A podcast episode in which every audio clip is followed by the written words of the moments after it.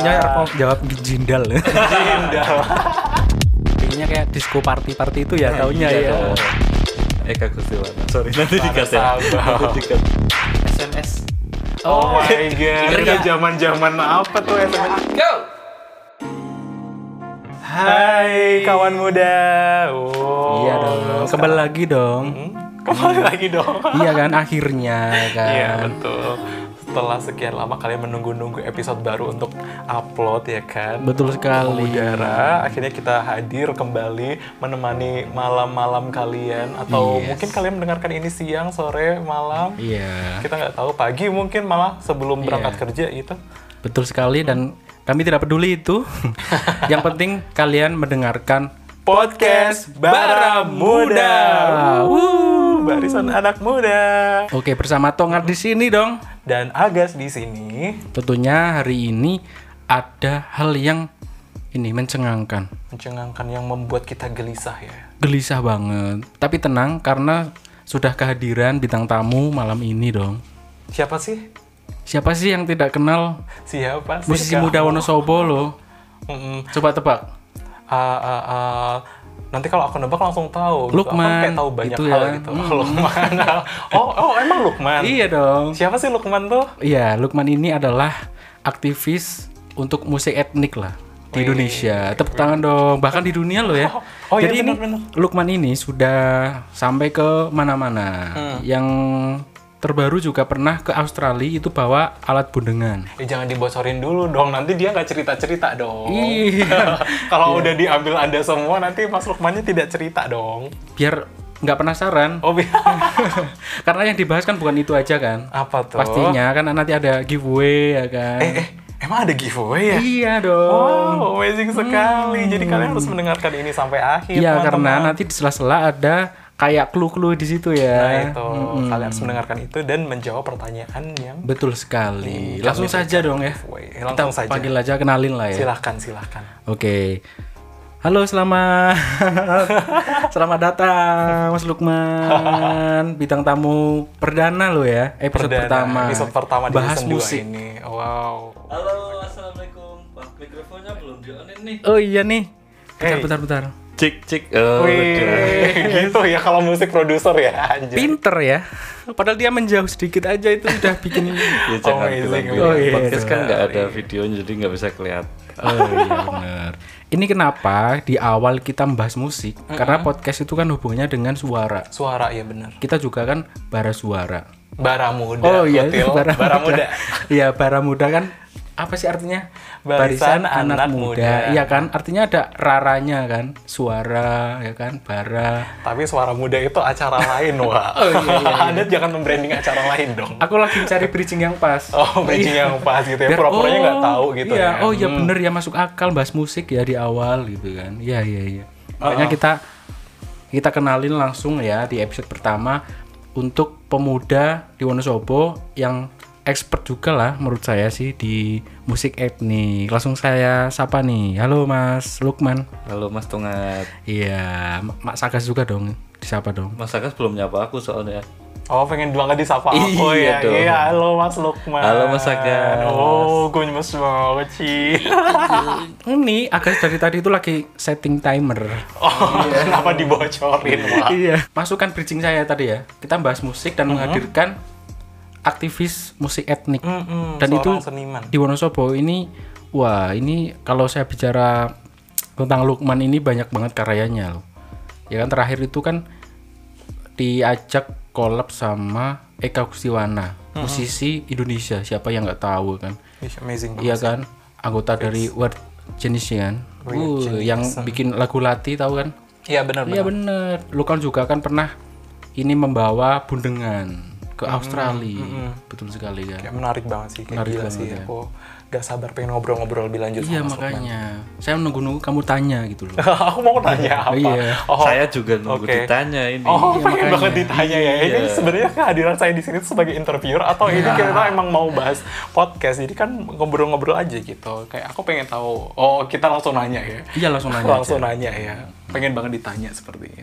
Mas Lukman, Iya Mas Agus. wih wih gemes banget sih. Eh, Mas Lukman, kenapa sih tertarik sama musik awal-awal sejak kapan? Apa sejak kecil? Sejak oh sejak kecil sih. eh karena dulu itu ibu saya kan penyanyi juga ya. Oh, Jadi aku sering lihat ada musisi yang ngiringin ibuku gitu. Jadi lihat tuh kayak ini kok cool banget ya bisa main keyboard gitu. Terus pas aku sunat, aku dihadiahi keyboard gitu ceritanya tuh. permintaan atau dihadiahin? Aku minta. Minta. Pokoknya pas aku sepet, aku dikei keyboard gitu.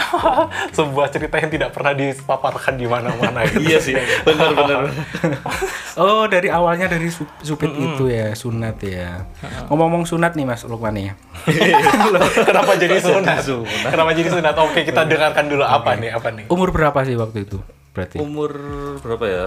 Itu kelas 6 Kelas 6. umurnya berarti anjir lupa Sekitar sekitar 12 lah ya. Sekitar 10 sampai 11 12 Ya, tuh. 11, 12, Nah, 13 lah. waktu itu sudah bisa main apa di musik? Om belum bisa ya aku ya ini cerita ini juga belum pernah ceritain ke siapa-siapa Wih, sih. aku senang banget sih. Jadi Eksklusif. dulu tuh tetanggaku itu punya keyboard kecil itu loh keyboard mainan lah suaranya tang tung tang tung tang tung gitu tapi asik banget itu Hmm. jadi dia punya keyboard itu dan dia nggak nggak mainin keyboard itu jadi ya aku ambil alih terus setiap hari gitu. Wow. jadi sebelum aku punya keyboard sendiri aku eh, main ke tempat temenku tetanggaku itu dan hampir setiap hari aku ke rumah dia buat cuma buat menguasai keyboard itu gitu Oke. Lalu pertama kali apa bermusik itu kapan? pertama kali bermusik ketika jadi aku, setelah aku dibeliin keyboard aku langsung manggung tuh acara Wih, 17-an oh, gila, langsung profesional ya. cuma bisa dua lagu aku pas itu Waktu itu lagu apa? lagu anu eh, si aku lupa Eh, menunggu Oh, lagu menunggu. dangdut Oh, Roma, Roma, Roma. Oke. Eh, eh, tapi Yang yang versi klasik Oke, Ah, yang iya. satunya lagu Yang Roma apa? kan bener. Eh, eh. oh iya bener ya Roma satunya lagu anu SMS Oh, my god, itu zaman-zaman apa tuh? Ria Amelia dong.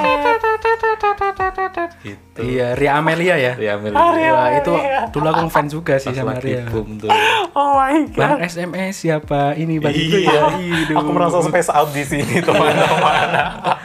Gokil. Ya ampun. Berarti itu pertama kali dulu ya. Eh, aku langsung dapat bayaran tuh dua puluh ribu Mantap. Waktu itu dua puluh ribu udah banyak ya.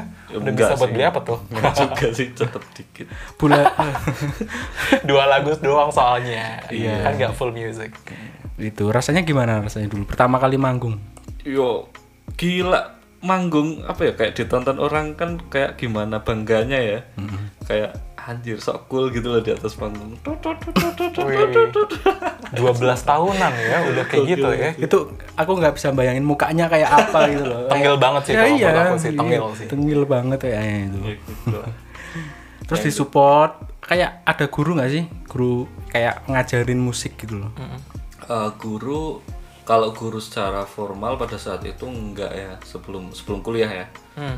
Eh, lebih banyak otodidak eh, lihat dari YouTube lihat orang-orang main gitu sih nggak yang kayak harus belajar selama beberapa rentang waktu itu enggak sih lebih ke tanya-tanya gitu Itu SMA ya? SMA itu SMP. habis SD mas malah SMP dong. keren berarti ya. MTS Berarti udah MTS. bakat Oke.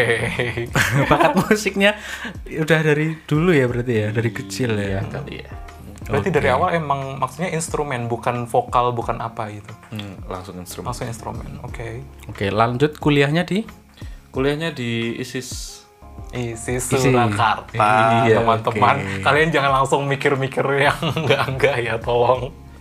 Institut seni Institut Seni Seni Indonesia Indonesia. Surakarta. Surakarta. Wih. Wih. Jurusan apa ambilnya? etnomusikologi Nah, relate banget kan? Aku tadi ngomong apa? Kayak budengan, ya kan? terus alat-alat yang di daerah. Betul, ya betul, kan? betul. Itu etnik etnik semua nggak sih? Ha, ha, ha. Makanya. Nah, itu apa sih yang dipelajari, Dok? Jo, outputnya apa sampai sekarang? Eh, sebenarnya aku nggak expect eh, apa ya apa-apa yang aku pelajari di kampus karena Hmm. dulu sempat salah jurusan sebenarnya Oh, merasa salah jurusan. iya nah aku tuh lihat etnomusikologi itu aku kira itu kayak tekno tekno gitu loh kayak teknologi gitu Ah, satu rima ya, tekno, etno gitu. serius Oke, itu oke, oke. karena itu sih Heeh. terus ternyata setelah diterima masuk kejebak tuh Kejebak. ternyata etnomusikologi itu ya musik-musik etnik musik-musik Hmm. tradisional which is aku tuh dulu nggak nggak suka banget gitu sama musik suka tradisional. Pengennya kayak disco party-party itu ya Nah, taunya. iya dong Iya ya. clubbing gitu. Clubbing gitu. namanya juga jiwa-jiwa anak muda waktu Iya. itu ya, sedang labil-labilnya ingin party-party itu. Menarik, menarik. menarik. cuman Heeh. Hmm. Pinter ya, pinter ya ngasih jedanya biar kita kayak ini apa, Ya, apa nih, apa nih, apa nih. gitu loh. Oh, napas. cuman eh, yang awalnya aku ben- bener-bener nggak suka sebenarnya dulu tuh nonton apa ya misal nonton lengger apa nonton imblik kalau di namanya imblik. Kuda kepang lah ya. Kuda kepang. Kuda kepang. itu aku nggak suka banget dulu tuh nggak tahu kenapa gitu kayak nggak nggak masuk gitu Kayak nggak anak muda gitu. Hmm, nah ternyata waktu saya kuliah itu kan nggak cuma mempelajari tentang alat musiknya aja ya Hmm. tapi juga sesuatu yang ada di belakang alat musik cerita-cerita yang ada di belakang Hmm. itu Even itu sejarah atau hal-hal yang tidak ber Misal ada hubungannya dengan magis misalnya. Ah, ah, ah, misalnya. Iya, hal-hal kayak Tidak gitu bisa tuh justru dinalar. malah membuat apa ya membuat musik itu menjadi lebih seksi kalau saya bilang ya Hmm. jadi kalau biasanya cuma nonton secara pertunjukan Ya. waktu kuliah tuh bener-bener tahu oh simbah ini tuh sebenarnya lagi melakukan ritual ini niatnya tuh buat ini manfaatnya ini gitu-gitu itu yang yang saya pelajari di di perkuliahan jadi justru cerita-cerita itu yang membuat aku jadi kayak semakin menggali terus gitu loh Hmm. Jadi oh, aku di sini malah melihat Mas Lukman tuh sebagai orang yang kayak punya apa ya sebuah imajinasi itu ya sih karena kayak dengar-dengar cerita-cerita yang kayak gitu malah dia jadi kayak oh aku lebih tertarik nih gitu kayak more than the music itself. Dan menariknya lagi karena dari awal itu kan pengennya kayak yang modern, ya kan? Kuliahnya yang etnik. Nah, sekarang yuk digabungkan jadi suatu karya yang mahakarya Iya menurut gua. benar benar. Jadi kayak yang tradisional biasanya kan jarang tuh anak-anak muda. Nah, dengan Lukman membuat jadi lebih modern, anak-anak muda jadi suka. Itu kan nilai plus banget Benar kan. banget. Betul nggak Mas Lukman? betul betul sih Betul. Kaget ya tiba-tiba disodong ya. Bener juga sih karena waktu saya masih SMA itu eh, bener-bener yang tertarik banget sama yang namanya teknologi gitu kayak misal punya HP itu kayak dioprek semuanya kayak situs-situs apa pun aku coba buka gitu Hmm. jadi eh, menarik ketika eh, musik-musik tradisional itu bertemu dengan teknologi Hmm, hmm, hmm, hmm, hmm. itu itu menjadi apa ya even sexier gitu ya. kalau musik tradisional kan seksi ya No. kalau yap, yap. sama teknologi itu even sexier ya Iya. Pinter mengawinkan itu loh. Benar mengawinkan. Jadi iya iya. iya. Nanti ada pasar tersendiri loh. ada pasar. Iya kan kalau di Indonesia kan yang sempet naik itu kayak Alfirev itu loh. Tahu nggak Alfirev? Ya kan yang ting ting ting ting gitu kan kayak gamelan tapi gue sama es ya kan ada kayak musik-musik eh, elektro elektronik lah terus digabungkan kayak gamelan ya kan jadi suatu karya yo Eka Gustiwana Iya, tapi iya. ya. Ya kan yo Lukman ini ya kan ya kan sempat One of the- sempat kolab juga kan. Itu Yap, bisa yap, yap. diceritakan nggak? ceritakan nggak? Awalnya yo akhirnya bisa sampai ketemu juga itu kan sesuatu yang wah tidak semua orang dong. Benar, di Indonesia itu kan banyak musisi-musisi. Kenapa Lukman itu loh berkesempatan? Nah ini ada apa nih cerita di balik ini gitu. Hmm. kenapa Lukman kenapa Casawangan? Lukman Casawangan Leksono Wonosobo ya kan? Bisa diceritakan? Em, kalau sama Eka Gustiwana Sabah. Sabar. Wan Eka Gustiwana. Sorry nanti dikat ya. Nanti dikat. Nanti kenangan muter. Tidak dong. Em, jadi awalnya tuh ya karena ada program ya dari HP namanya HP Mentorship Project Hmm. Nah, program itu tuh eh, buat musik maker eh, seluruh Indonesia nasional ya. Dan di situ ada sesi apa namanya eh, seleksi. Jadi seleksi karya musik yang kita kirimkan demon- demonstrasi itu sekitar satu menit 30 detik. Dan yang jadi juri itu langsung Eka Gustiwana. Jadi dia yang memilih eh, semua peserta yang masuk ke final ya. Nah alhamdulillah saya masuk ke situ salah satunya. Si Dari berapa desa banyak tuh mas? dari eh aku lupa angka pastinya ya tapi ratusan sih. Wow. ratusan karya Dari seluruh Indonesia ya? dari seluruh Indonesia Dan Lukman dapat juara berapa? ya alhamdulillah dapat juara satu sih Yeay, tepuk tangan bisa dong. Gila, gila, gila, gila, gila, gila, gila. Juara satu dan itu hadiahnya nggak sedikit loh guys. Berapa Iya tuh, kan? berapa tuh? Tahu nggak HP itu? Kalau yang nggak tahu itu kan laptop HP mereknya kan, Ah, kan. Itu laptopnya aja udah wah, puluhan know, juta ya kan, belum nominalnya. Ini kan sangat menggiurkan. Artinya musik musik ya, musik itu kalau memang serius itu bisa menghasilkan. True, betul nggak? Betul nggak Mas Lukman? Bisa menghasilkan kan? Em, betul Betul kan? Nah, ngomong-ngomong menghasilkan nih, iya. Senang banget ya kalau udah mulai menghasilkan menghasilkan gitu. Bridging ya. Nah, Mas Lukman nih di industri musik nih, ya ya kan? Udah di sebagai peran apa nih? Musisikah atau produs musikkah atau sebagai apa nih? Kalau di musik? Eh, sebenarnya kalau ditanya tuh eh, saya selalu bingung jawabnya ya. Hmm. Eh, karena aku juga nggarap macam-macam gitu. Kayak misalnya aku ya mengaransemen lagu misalnya mengkomposisi juga bikin lagu juga songwriter juga kayak musik producer juga eh, jadi musisi live performer juga. Jadi apa coba sebutannya ya apa ya? Berarti musisi lah ya. All rounder ya. Ya, musisi dalam paket lengkap sih menurutku. True. Karena ada yang bisanya cuma eh, mema- memainkan, nggak bisa memproduksi, True. ya kan? Ada yang bisa memproduksi, memainkan, tapi nggak bisa ngompos, ya kan? Atau bi- nggak bisa kayak Arrange juga nggak ngeren, bisa. ya. Nah, Lukman ini salah satu yang kebetulan bisa semuanya. Parah sih. Betul sih. Parah sih. Nah ini kayak kan berarti kan jadi kayak aktivitas utama ya? ya Iya ya di musik ya. Mm. Nah, Ya, sebagai kalau- profesi lah ya. profesi, Ah, ah, benar. profesi. Dan ngomongin tentang suasana hari ini lah ya, per hari ini, ini kan di dunia lah ya, sedang ada wabah COVID-19 ya. ya Nah, sebagai musisi itu apakah apa ada dampak tersendiri buat musisi-musisi ya? Soalnya kita tahu kan maksudnya kayak seniman-seniman kan banyak yang terdampak gitu loh. Jadi kayak dari segi apa dari sisi Mas Lukman gitu tuh eh, dampak apa yang dirasakan gitu. Eh, yang paling kerasa ya, bias yang biasanya ada event kayak festival, ada panggung hiburan dan lain-lain itu kan eh, pernah sempat ditiadakan kan, kayak nggak ada Ya, selama beberapa bulan. Itu sangat kerasa sih buat seniman yang eh, notabene hidup dari musik itu bakal susah banget itu kalau cuma ngandelin eh, live performer tuh gitu. Hmm. Ah, eh, kalau dari segi lainnya, misalnya kayak misal musik scoring misalnya, eh, itu kan juga harus butuh ada produksi filmnya. Nah, kalau misal produk fil- produksi filmnya nggak ada, True. berarti berhenti juga gitu. Hmm, hmm, hmm. Artinya banyak sekali hal-hal yang yang memberhentikan musisi yang kelihatan ya.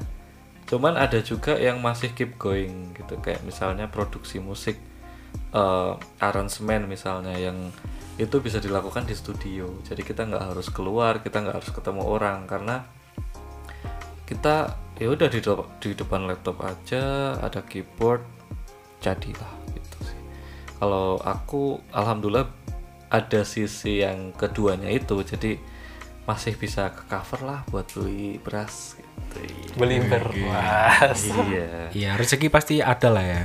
Walaupun terdampak pasti rezeki itu masih ada. Asal kita itu tetap kayak di awal Mas Lukman bilang itu loh, kita harus fleksibel ya kan. Nggak bisa kayak tiba-tiba yang dulunya itu eh, perform harus di luar ya kan. Sekarang online misalnya, itu kan harus mengikuti jangan saklek Iya. misalnya. harus pintar-pintar menyesuaikan diri itu ya Betul sekali. Ngomong-ngomong, ya ngomong tentang pinter ya, tentang pinter, ya kan. Terima kasih loh ini. wow Ya ngomong tentang pinter ya. Nah ini ada kayak project ke depan enggak sih? Artinya gini, misalnya yang kemarin kan pure jadi kayak produce ya kan. Ada kayak pingin buat sekolah musik atau apa kan misalnya gitu loh. Urusannya kan ini kan kepinteran nggak sih kalau sekolah musik? Bridging yang tadi itu.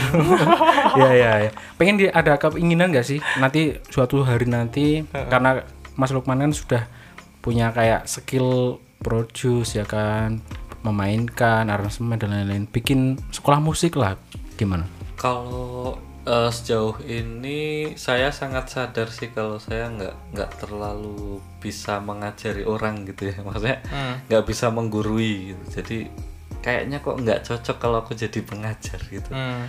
Eh, walaupun misalnya nanti yang ngajar bukan saya tapi ketika mendirikan lembaga sekolah musik saya rasa harus in charge juga di situ merasakan juga kan. Eh, jadi eh, saya sangat sadar kalau saya nggak terlalu passion untuk untuk menggurui. Jadi mungkin eh, mungkin saya sudah memutuskan untuk tidak ke jalur edukasi kali ya.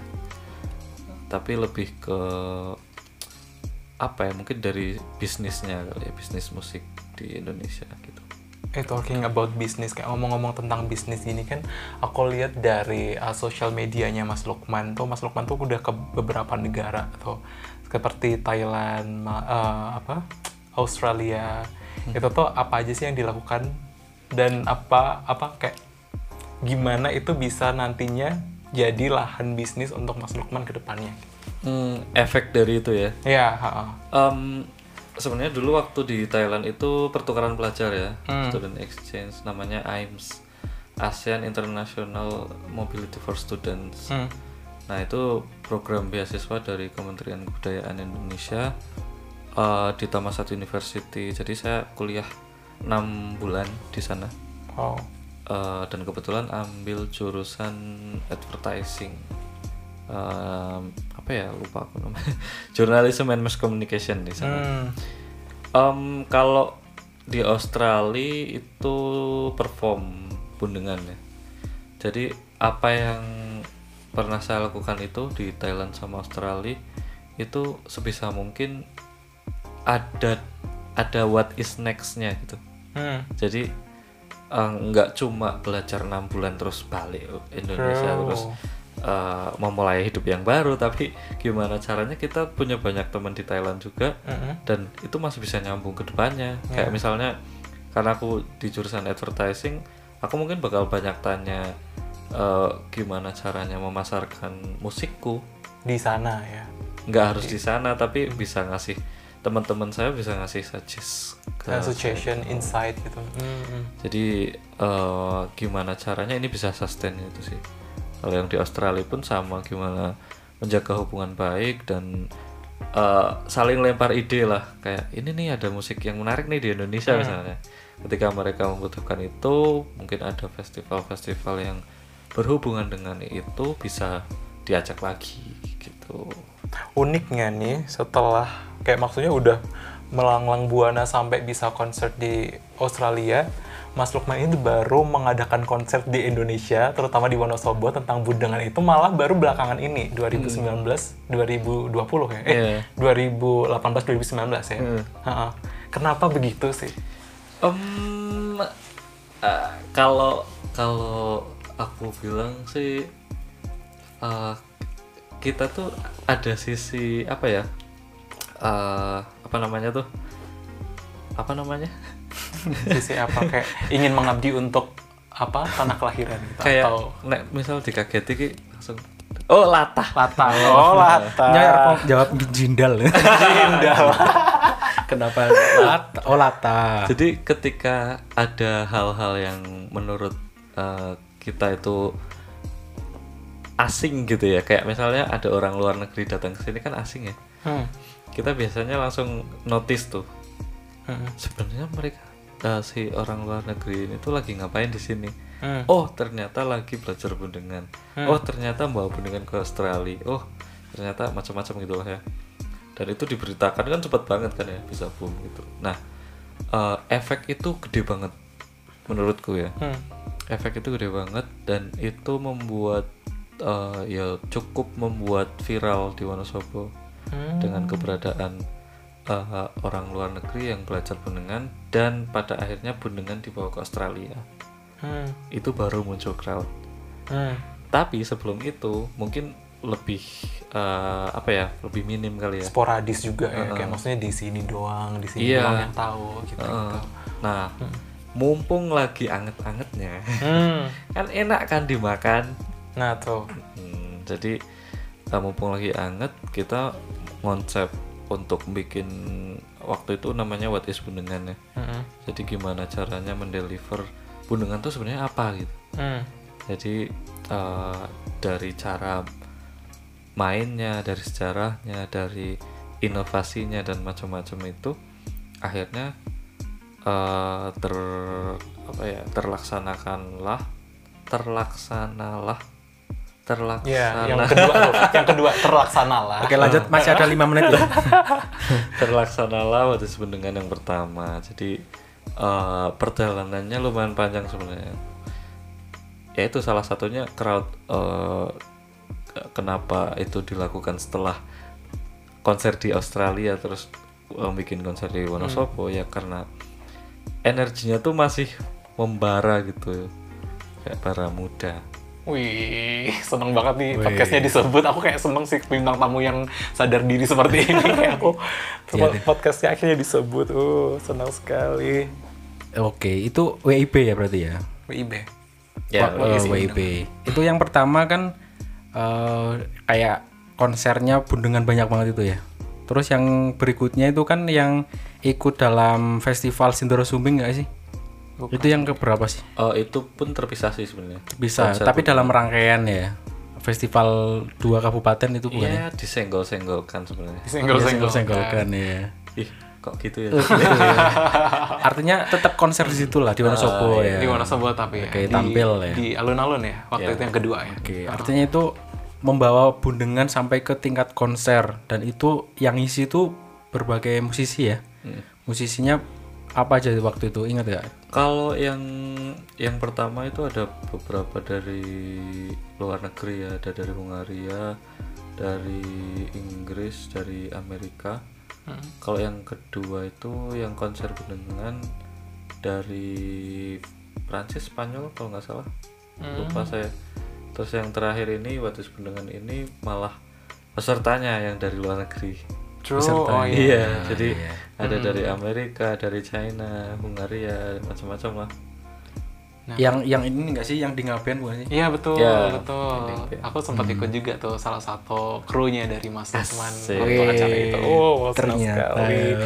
Jadi ada tiga rangkaian acara ya. Eh, bukan rangkaian sih. Kayak tiga acara yang mengangkat tema bundengan.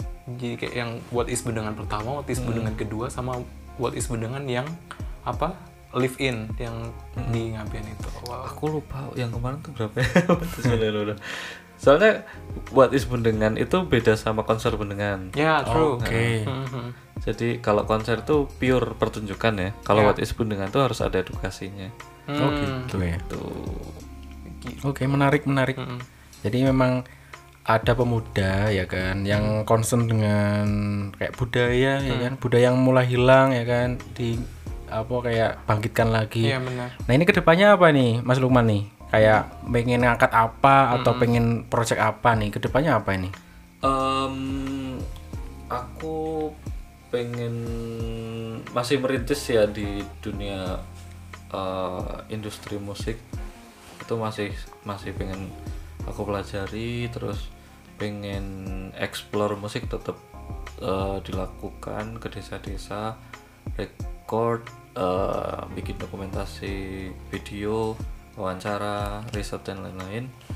Terus nantinya pengen apa ya pengen mengkonekkan ini sih beberapa alat musik yang eh, terutama yang hampir punah uh, untuk dijadikan karya baru. Jadi uh, jadi aku jadi bingung.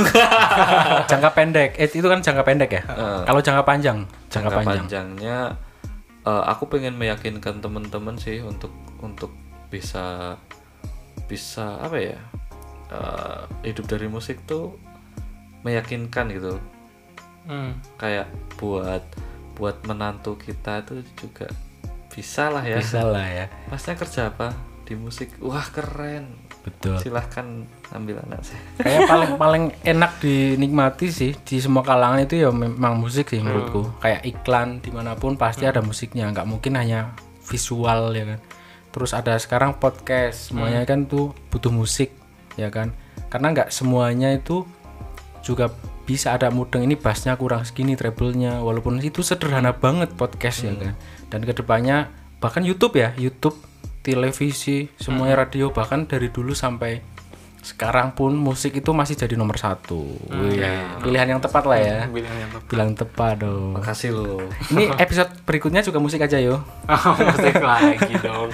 musik lagi sampai episode terakhir aja Boleh nih bintang tamunya Mas Lukman terus. iya mas Lukman terus iya loh asik sekali Tidak dong. kopinya Tapi silakan kopinya mas iya iya iya Kopi-kopi virtual ya.